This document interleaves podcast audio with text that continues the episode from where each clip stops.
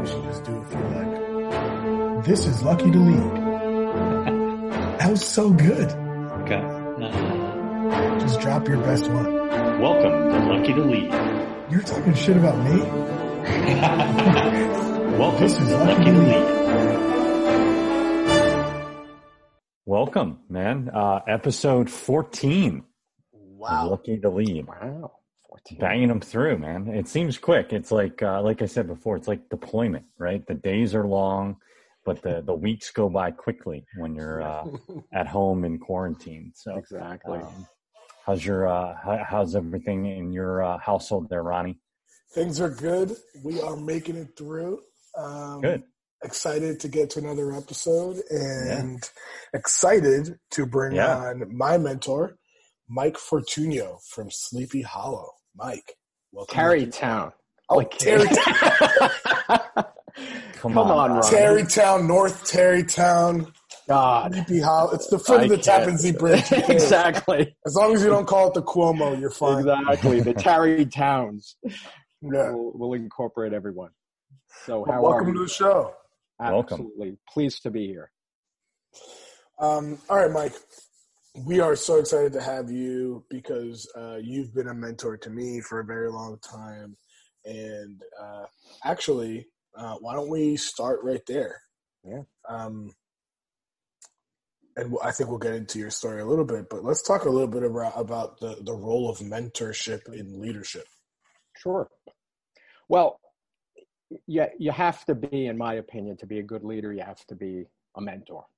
You have to first care about the people that you're leading.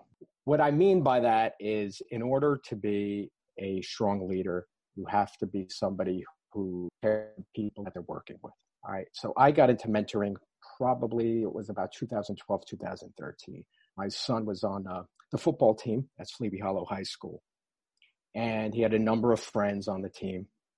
And they were um, few of the young men that Ronnie knows, including his brother, uh, another one of uh, his friends, uh, uh, Ronnie Munoz, and uh, a few of the other boys were on the team. And uh, there was a there was a just a natural bond. I would go and pick them up uh, very often and help uh, drive to practices, whether it was football or basketball or whatever.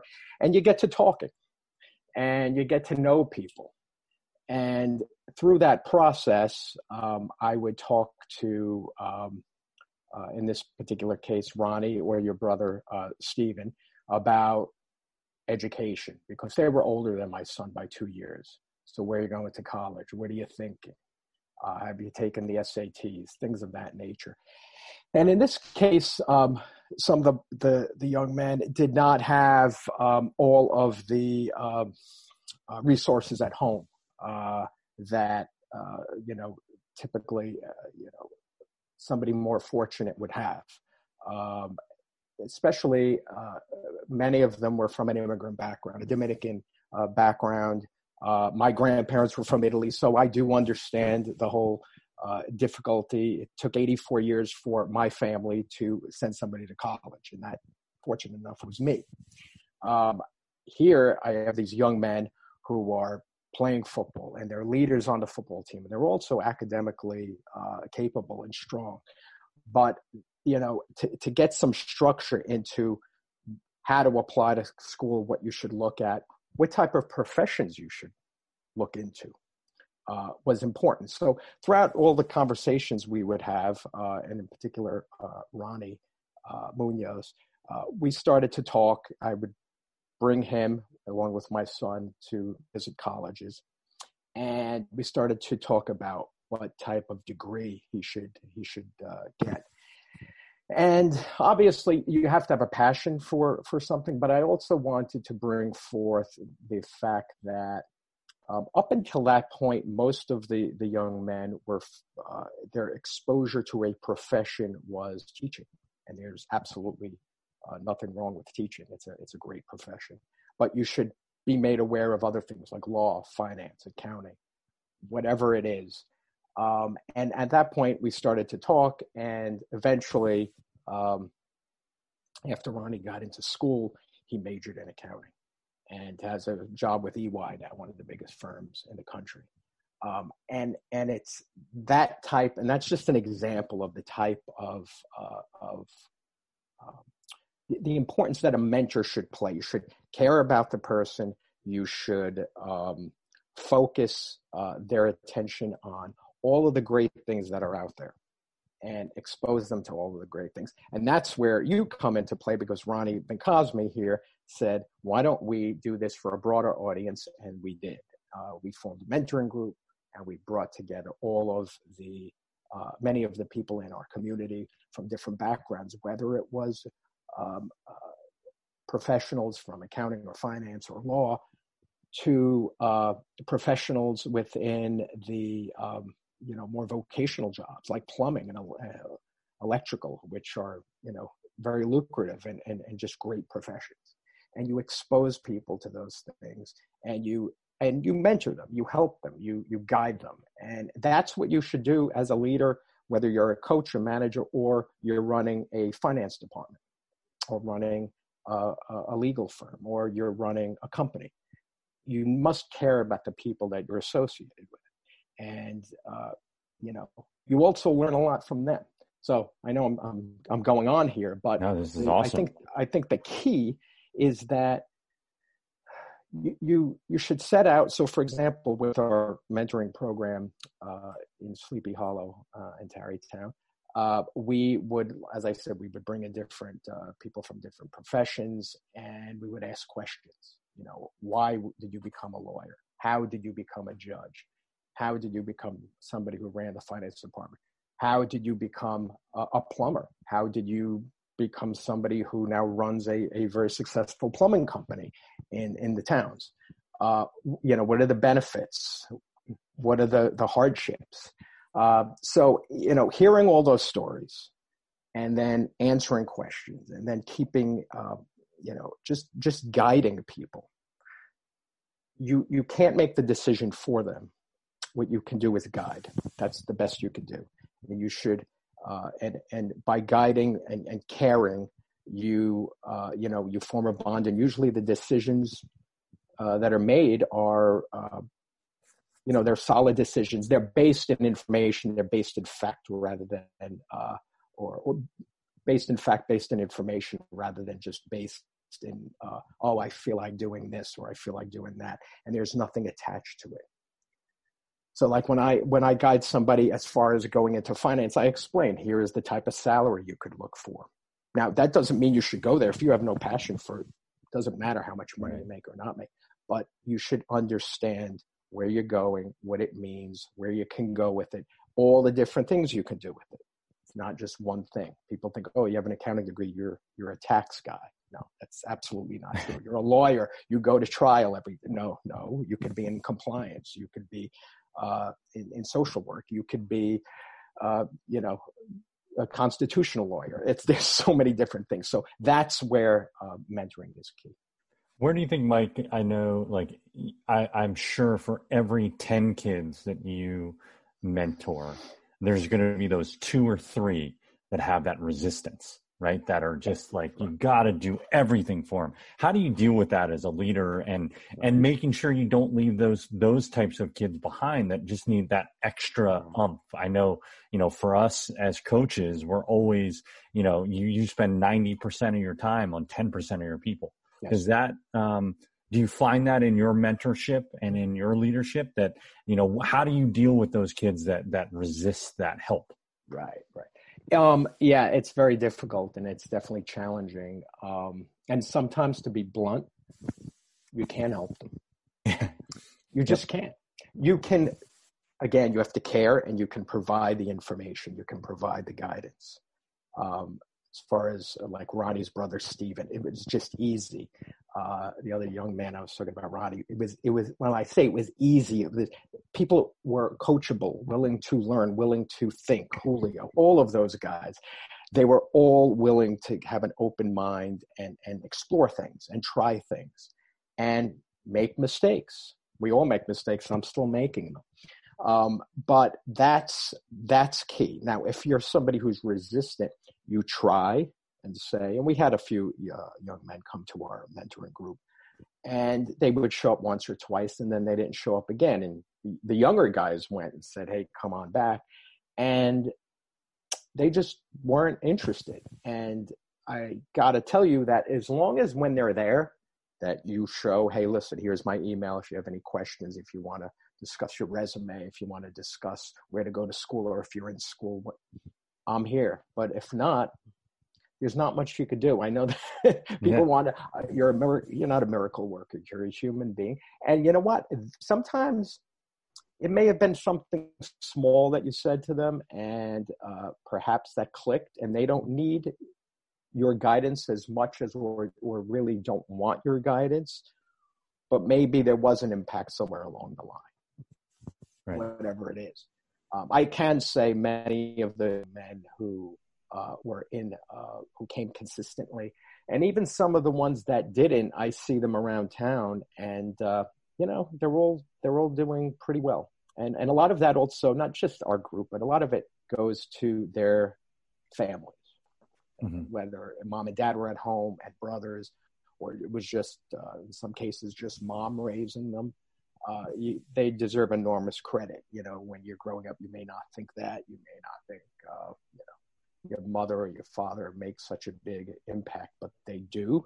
And if you know they keep you within the lines, uh, chances are you're going to do okay. I firmly believe that. And is there one piece of your mentorship that you would say, like whether it was education or whether it was you know passion for a job, what really motivates kind of that person to pursue that is it is there something that you found that like if they hit this mark, what they will achieve, or is it kind of a combination of all those factors? How to motivate somebody? Well, in in a sense that like, do you yeah. see okay if if they go to college and get a four year degree, they're going to be fine, or if they find a passion in a in a a profession, is that they're going to be okay? Is there something that you kind of, or is it a combination of all yeah. those things? I think it's a it's a combination, but um, I I think, and I actually am very uh, passionate about this.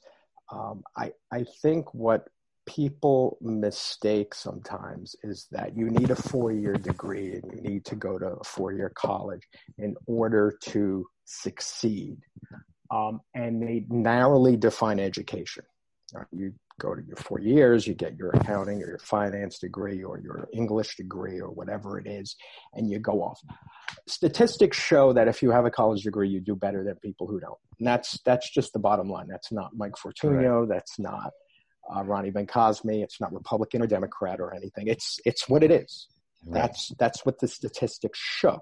Now, you also what they will also show is there's more to education than just college I'm a big proponent of vocational education, like I said, whether you get into the electrical profession or you get into a profession of plumbing or carpentry or whatever it is. Some people just aren't meant to or, or learn differently. And they're tremendous with their with their um, hands. They're much more hands-on and they're much more skillful than I could ever be. That's education too. Go get a certificate uh, in order to uh, uh, better your economic environment and your economic situation. That's the key. The key is education isn't just one. Um, there's not one dimension to it. It's it's a whole host. So at what we preached was get an education, but that doesn't necessarily mean you have to go for a four year degree. Maybe a two year degree, and it may be uh, you become a lab technician. What is your passion? How did it get there? It could be much more cost beneficial not to go to a four year school. It could be that you become an apprentice, okay, at the um, w- with a with a carpenter or a landscape or whatever it is, and you have that passion. I, if you have passion, you you will be successful. If you can wake up in the morning and be happy in what you're doing, again, you you need to let's be practical. You do need to make a certain amount of money in order to live certain place. If you want to live in Westchester County here, unfortunately, it's very expensive, relatively speaking. So you have to know that. But if you're willing to, hey, you know what? I'm not going to make that much money, but I love social work, or I love this, or I love that. Then you know you you bring in more education to them by saying, You know, there's there's other places where you can live, and there's other you know, you know what I'm saying. There, there's other areas. You know, not every goal. You know, not everything's so perfect. You have to have an open mind. Uh, that's that's really what I'm trying to get. To. Mike, one of the one of the incredible things that I learned in my trajectory uh, was when we put together the Young Men's Mentoring Program of the Tarry Towns. I had no idea what it was, but I learned very quickly that uh, even though I was one of the galvanizing forces for that, it didn't have to be my voice. It was about bringing in the people who knew what they were talking about, right? The Kierans of the world, the you, Johns of the world. Yeah. So Yeah. very early on, I learned that uh, a big part of mentorship and leadership is that it doesn't like it's you don't have to have all the answers. Right. My question to you is, how do you take that landscape of not needing to be the pro at everything, so not having that expertise necessarily in every area, but also recognizing that mentorship is incredibly important? How do you bring that to the professional setting? So now you're not talking about high school kids anymore.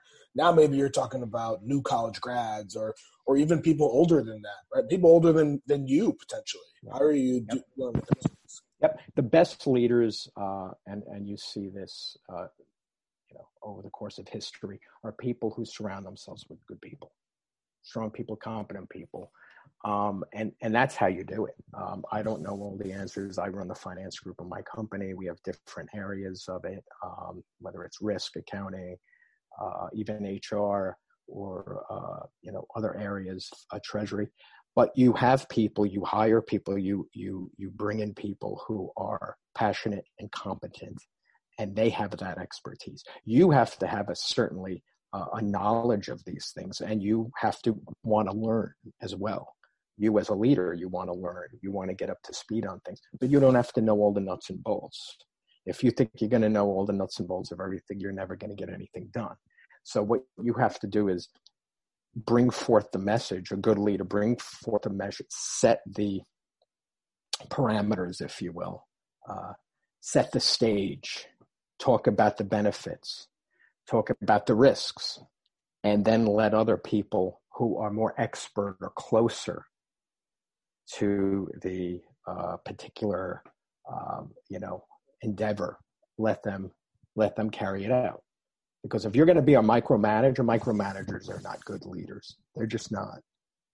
And history, you can see in history, whether it's presidents, it could be uh, football coaches, it could be baseball managers, people who surround themselves with good people, good coaches. You know, you're a manager baseball team, you have coaches, and you have football, uh, you have your defensive, offensive coordinator, you have good people. And the other thing is to let them shine too. If you're going to be, you know, the glory hog, I need to have everything.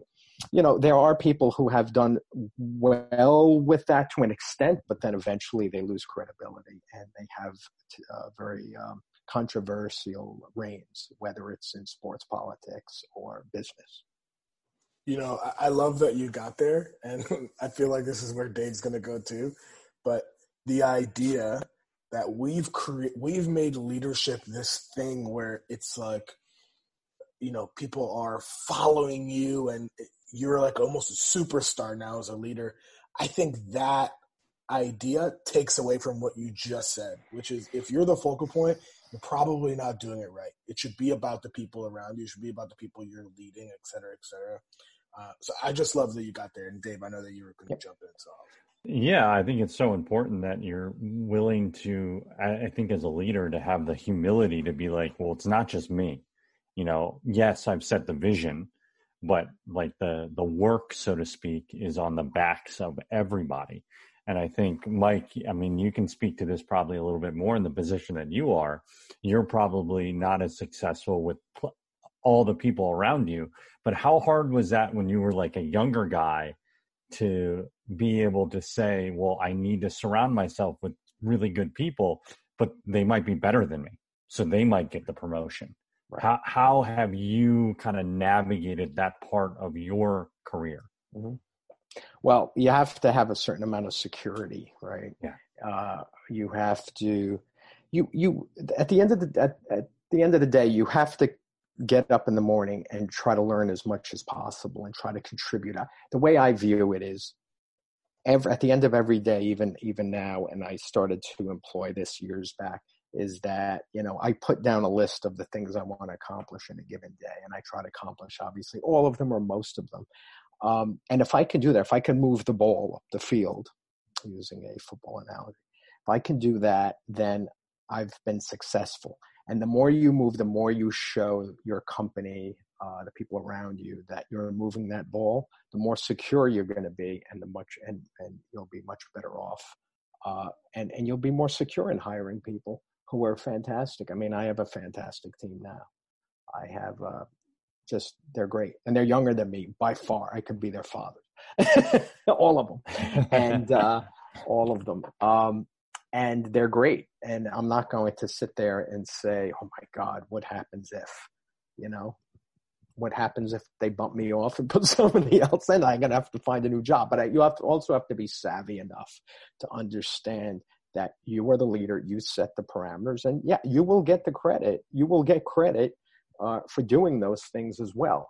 But the goal is for everybody to move forward. If everybody moves forward, that's more success for the team, more success for the company, and and you, you'll see and, and it goes in hand in hand profits rise and people are happy right in in, in sports people win so uh, Right. they're people um, are let's at the end of the day people are much less apt to get rid of people and and pull the rug out if things are going well so Right. ha- the, the best thing is how do you make things go well you work hard and you advance the ball Yeah. and you're right about the focal point of uh, really briefly, not to be the old man, but our society, especially with Twitter and everything about look at me, I'm the great leader. You know, um, I don't want to get, I'm not going to get into politics. I'll just say in general, especially when you read, and I, oh, I love history. When you read the founding documents, you will see that the president wasn't supposed to be the focal point. And, and I use that because everybody talks about the president wasn't supposed to be the focal point. And that goes to show you in this great country, whether you have disagreements with it or not, that's something that, and, and this has taken place over many, many years that we, you know, you, you look at other societies as well, where the leader, the great leader with their big pictures on the wall, that's, you know, that's the end all be all. It's not supposed to be like that. It's not supposed to be like that. You, need to, you know, and I'm not being naive either. It works better when you surround yourself with better people, with good people, strong people, and let them implement the policies. And you, as the leader, uh, articulate the vision. Works much better than being the end all be all savior because nobody is. Yeah, I love that. Um, th- I think this is a good moment to to stop and reflect and go back and think, Mike, when was the first? What was the first leader that you were aware of in your life, and what impact did that person have? Um, does it have to be somebody I know, or it could No, be anybody, not at all. any leader? Any Okay. consciousness you had of Okay. like this person's a leader, and that's something that maybe you thought to yourself, I, I want to do, or maybe you didn't even think that. Yeah, I loved growing up. Um, like I said, I love history. Love. Um, I don't love politics as much as I used to, as far as the, you know, what what's going on. Um, but I would say Ronald Reagan was a leader that I, as a young man, uh, looked at um, as the quintessential leader. wasn't perfect, far from perfect but he articulated a vision and he surrounded himself with good people. And at the time in 1980, when he was elected, the country had some issues, major issues, economic issues, and all. And he brought this spirit out. Um, he was somebody that, uh, you know, I would say was a leader. Uh, while he was in some ways a this you know larger than life figure at the time, uh, and you could see throughout his elections, it was uh, he wasn't somebody that certainly sought out the limelight like people do now. Um, I would say Tom Landry. I loved sports, and I'm a Giants fan, but Tom Landry, who actually coached, uh, I think he was the defensive coordinator for the Giants at one time, but he was the coach of the the uh, uh, Dallas Cowboys. Great leader. He was somebody that had credibility. He was somebody that people followed. You know, you read about Vince Lombardi, the same thing. Those people, um, you know, were were leaders uh, that I that I uh, happened to look up to uh, when I was was younger. I've you know, you, you read books on on people like this. Um, they were you know they were tremendous. Uh, you you read you know other leaders. Martin Luther King, great. Look what he did. Look how he uh, was able to uh, lead. Really, among with among others, but the you know the civil rights movement he was a leader. He wasn't. Um, they make it look easy, even though it wasn't. That's when. That's when you know a good leader. Yeah. They make it look easy. You know. so good. You know they. Franklin Roosevelt during World War II. They make it look easy because they know. And behind the scenes, believe me, these people are not uh, uh, wallflowers. They're tough, yeah. but they know how to present themselves, and they can marshal support of various and disparate groups. And those are leaders. Uh, you know, one of the things that's fascinating about this conversation is that almost everyone we've had in the past, it's somebody that uh, they knew, they saw, they lived with. And I really love this idea, Mike, because it's very much the reality of the world we live in you know, I'm fortunate enough to have known great leaders in my life, but that's not the reality of that's not everybody's reality. So this idea that we have a plethora of leaders to learn from in our history. Mm-hmm. And it's one of the things that me and Dave talk about a lot, which is, you know, one day we should just sit down and have an episode where we're not talking about me, you, or him, but instead all of us are just talking about somebody in history who's had an impact on a leadership level and let's just break that down because there's so much we can learn from what's already happened, as you know. Yeah, no, absolutely. So I really, I really appreciate that. And then one of the things I just wanted to, to, to bring out of that conversation is, at what point did you have the consciousness that you could be a leader? Um, I would say, you know, after I left uh, I started my career at KPMG and then I went to JP Morgan, large companies. And then I went to an entrepreneurial uh, startup, venture back company. It was there. I did not thrive. I had success there, but I did not thrive in a big bureaucratic environment. That's another thing that people often forget, whether they're choosing a school or they're choosing a, a, a place to work uh, when I was going through the ranks, it was, oh, you go to the big investment houses on Wall Street, you go to a large accounting firm, large law firm. That's not always the, your, you know, person's comfort zone. And I learned that. And that's when I started to realize because I started to learn more and more. I started to get uh, involved in, in deals at a closer level. So I had an accounting degree, but I didn't, I didn't want to just sit there uh, and book journal entries all day. So that's how I became more of a um, uh, you know finance head uh, rather than um, you know being somebody that wanted to be in the weeds all the time. Because I got uh, first of all you have to be in the weeds at one time. And I started to gain more and more confidence doing deals finance deals debt deals then equity. Before you know it you're you're uh, secure in your uh, thinking. You're gaining more and more knowledge. I started to get my hands involved in everything, whether it was finding space for the company, uh, you know, real estate or dealing with insurance or dealing with HR issues. And before you know it, you become uh, knowledgeable in all these areas. You're not an expert, but you're knowledgeable in all these areas. You have the judgment, and then you hire good people. So I would say 10 years into it, to be honest, where I really became more confident, nine, 10 years into it, where I became more confident that I can be a leader. And then I slowly but surely went from like an assistant controller to a controller to head of finance. Really interesting. I, Mike, I want to ask what, as a leader now, looking back, what would you say you um, kind of hang your hat on as like this is what I do as a leader. This is like the one of the things that I do really well. Um, and then also contrary to that, what what do you feel like you need to work on as a leader?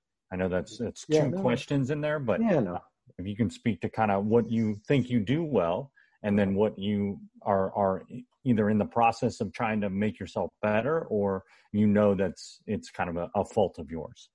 Yeah, I think uh, as far as I think I communicate pretty well, uh, and I think I bond with my um, team pretty well, uh, and a decent judge of of talent, and that comes with experience. Mm-hmm.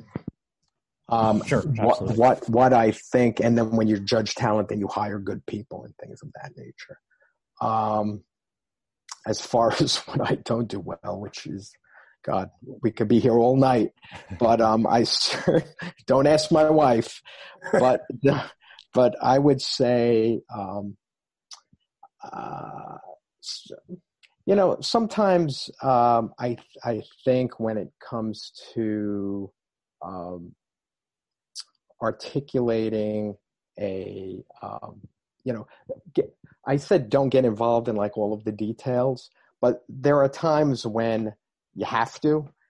Mm-hmm. And sometimes you just don't want to get involved in it. and, and it and it and it may take time and I have to push myself to try to do those things in order to uh, become um, you know better equipped. I think I think the the biggest thing with me is uh, technology. I'm I'm I could do spreadsheets and things of that nature, but I'm certainly not as advanced as people uh, you know, younger people and other people who just have a great interest in it.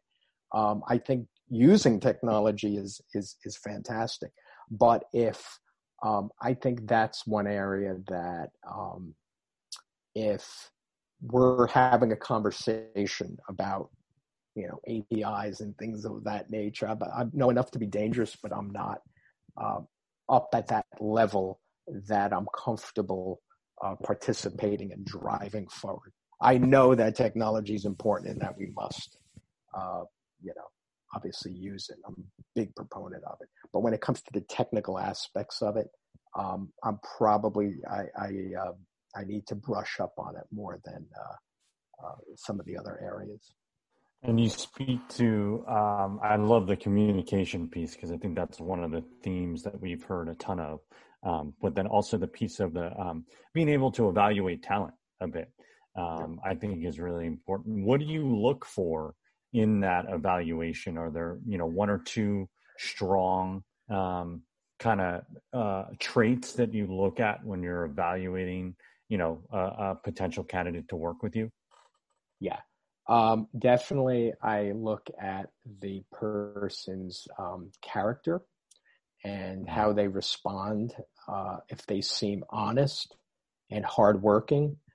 Uh, once I hear, you know, oh, you know, I don't uh, like to work on Mondays, or oh, can we? And now everyone's working from home now, but you know, in in the old days, like four months ago, if I heard, uh, can we work from home three times a week? You know, that's once you're too high maintenance. Yeah, I can't. I, I, just I don't have time. Nobody has time. Nobody on the team has time. Nobody at the company has time. I don't want to get involved. But I, am talking about hardworking character. Um, that's that's really integrity. And then certainly you look at the background of the person um, as far as their their professional uh, background and experience, if they can fit the role.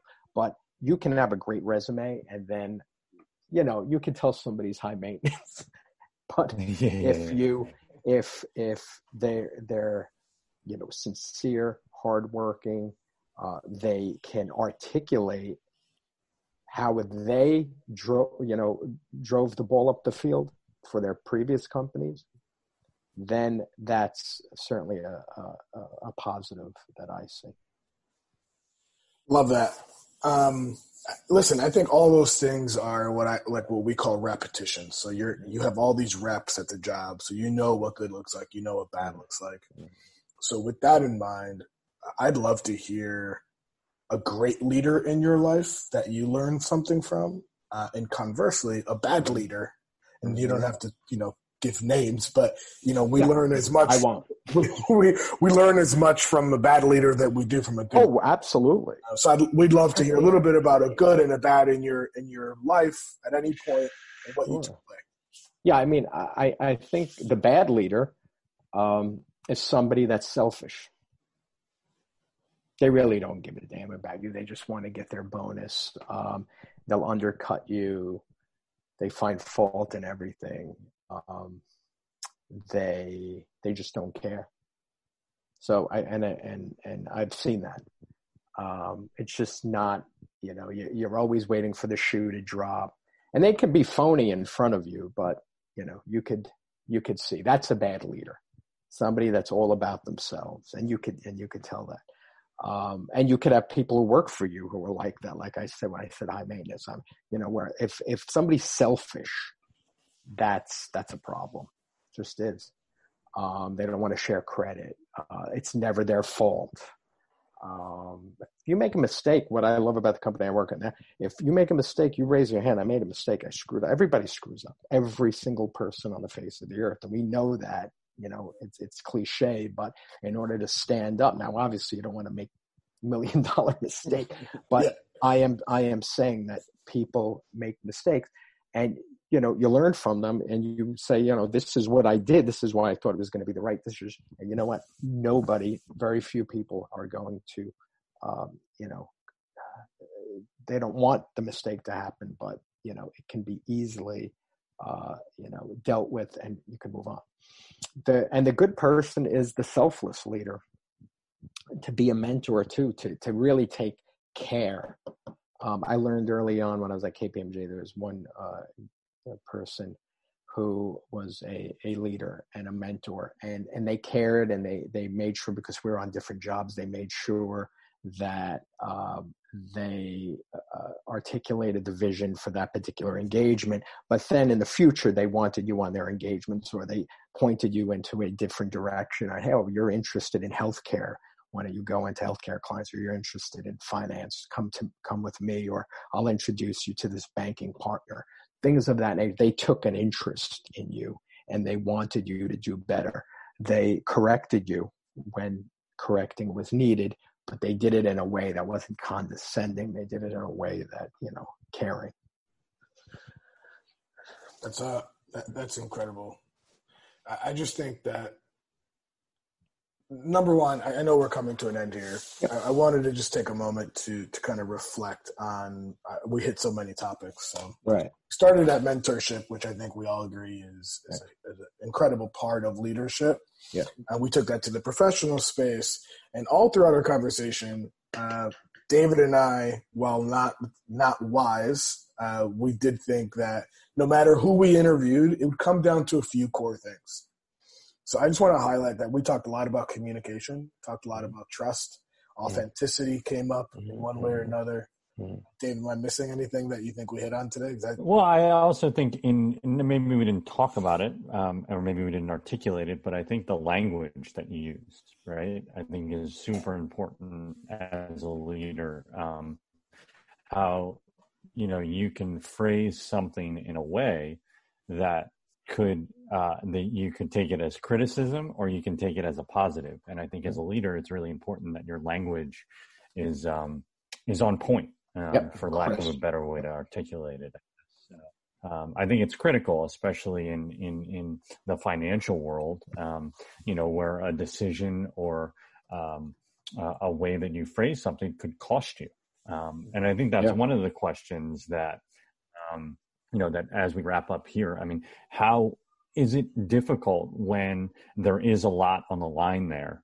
Um, how is it, you know, how do you kind of process that piece when there is a lot, a lot of money on the line without going to like, I got it, I'm going to do it, it's mine, rather than staying with your leadership kind of focus? How do you balance that? Um, just so I understand, are you, you're, you're asking? I, I apologize. I, I didn't. No, no, no. It's fine. I'm not, probably not doing a great job of articulating, but how, you know, there's a, a big deal that's to be had. Yep. How do you trust everybody in your your your kind of circle Yep. to take care of that Vice you jumping in and saying, "Hey," because what I've heard again, Yes, I'm not a yes. financial guy. Yes. You know, I've heard that if there's a dollar on the table, Yeah. right, in in your world, Yeah. Yeah. everybody is going to try to rip your head off for that Yeah, dollar, Yeah. right? Yeah. How No, do no. you trust that that process? Yeah, I, again, uh, whether we're closing a, a debt deal or something, we need financing for our company in order to finance other companies. Um, when when we know what the objective is, what's the objective here? The objective is to get financing. The objective is to get equity or whatever. You then meet with your team and you articulate what needs to be done, and you, you know, you know the people that can get you there and you just have to trust yourself because you've been doing it. You've been, you, this shouldn't be anything new. You do it every day, Yeah, whether it's small or large. You should be, you know, you do it every day. You know, this person A, person B, person C, they do all of these things. Uh, you know, I have to do what I do, and if we all do that, then chances are, you know, the deal will close. But maybe it's a bad deal, and we find out through our analytics right. that it's not a good deal. Then you have to learn how to walk away. So I- those are the I things think, that are you know i think we we talked a lot about that process part right of of you got to have the people and you got to have the process um, and i think that uh you you speak to that very uh very well of the fact that you know you can't just jump ship because you think or you feel like you got to do something more you have to really if you're a good leader you set the process in motion and you've Yeah. got to trust that to follow Yes. through Yes. to, whether good or bad um, one one last thing you- I would like to deviate- say. Yeah Yeah. yeah please, I, I would like to say that you also, as a leader, uh, you have to be tough, but that doesn't mean screaming and yelling tough. What that means is you have to be resilient, uh, and you have to be willing to change course at times. Um, and not everything's going to be perfect. Not everything's going to be perfect. If you think everything's going to be perfect, forget about it. You know, you're not. It's not going to be. Nothing's perfect. Everything's going to be. There's going to be aggravation in any deal and anything. It's just the way it is. Um, nobody's nobody's changed that throughout history. Um, I also think reading reading history. I know I, I always talk about this, but regardless of what your viewpoints are, reading history, whether it's business history or political history or just history of uh, you know, human nature and things of that nature, to understand human nature is also very key to being a good leader. To understand how what makes people tick. That's very very key. And we all have our blind spots. We all at times are selfish. We all at times are greedy. We all are at times, you know, impatient. And you just have to understand that. You know, so when I hear people go, "Oh my God, I just interviewed this person. He's such a superstar," I'm, I wince. I got questions. But that's who I am. That's that's you know, nobody's a super. Mike, I mean, hate to you- be you- obnoxious like that, but I really mean that. You beat you beat us to it. okay. Um, so the question that we usually ask is, Oh. what is one resource you would share that you use in your leadership? So you talk a little bit about history. You have a Yeah. favorite book that maybe you took a Yeah. lot from. There's uh, there's so I mean, um, I'll I will tell you this. Um, I I read the paper every morning despite what's going on, and it can be very depressing nowadays. I don't care. Well, again, your views, but I would say read substantial um, newspapers, periodicals, watch shows, you know, like on CNBC, the, the business show the morning, um, Squawk Box or something like that. If you want to get uh, business, Wall Street Journal, New York Times, whatever it is. And again, it doesn't matter your your views. You know, you can read, you know, periodicals that you may disagree with. It's an amazing thing. I know people don't do that anymore, but I do like to read all different. Uh, and I may sit there and say, I don't agree with that, but you can read it. D- You know, the Yankees scout the Red Sox. So my my point is, the Giants scout the Cowboys. The Cowboys. You you need to be equipped with what's going on in the world, and you need to be equipped by reading different uh, newspapers and and listening to different points of view and you then you make your own decision but by being equipped with this information what's going on in the economy what's going on with interest rates what's going on socially what's going on with this movement what's going on in the presidential election you you become more well rounded and you can respond you know at your job your profession or whatever in a much more um, you know i think competent way than if you just live in your little bubble that's Oh. just my. We, uh, I love that. I know, Awesome. I know Dave does too. That is how we live our lives. Uh, okay, so we're, we are at the end of our time.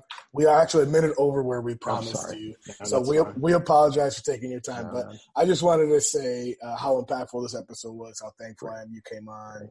Um, Thank you so much. no it was wonderful it was it was great make sure you cut out the bad parts no, that was that was incredible, um, and just like that, we appreciate it. Episode fourteen with Mike the books. Fortunio. Oh. thank you guys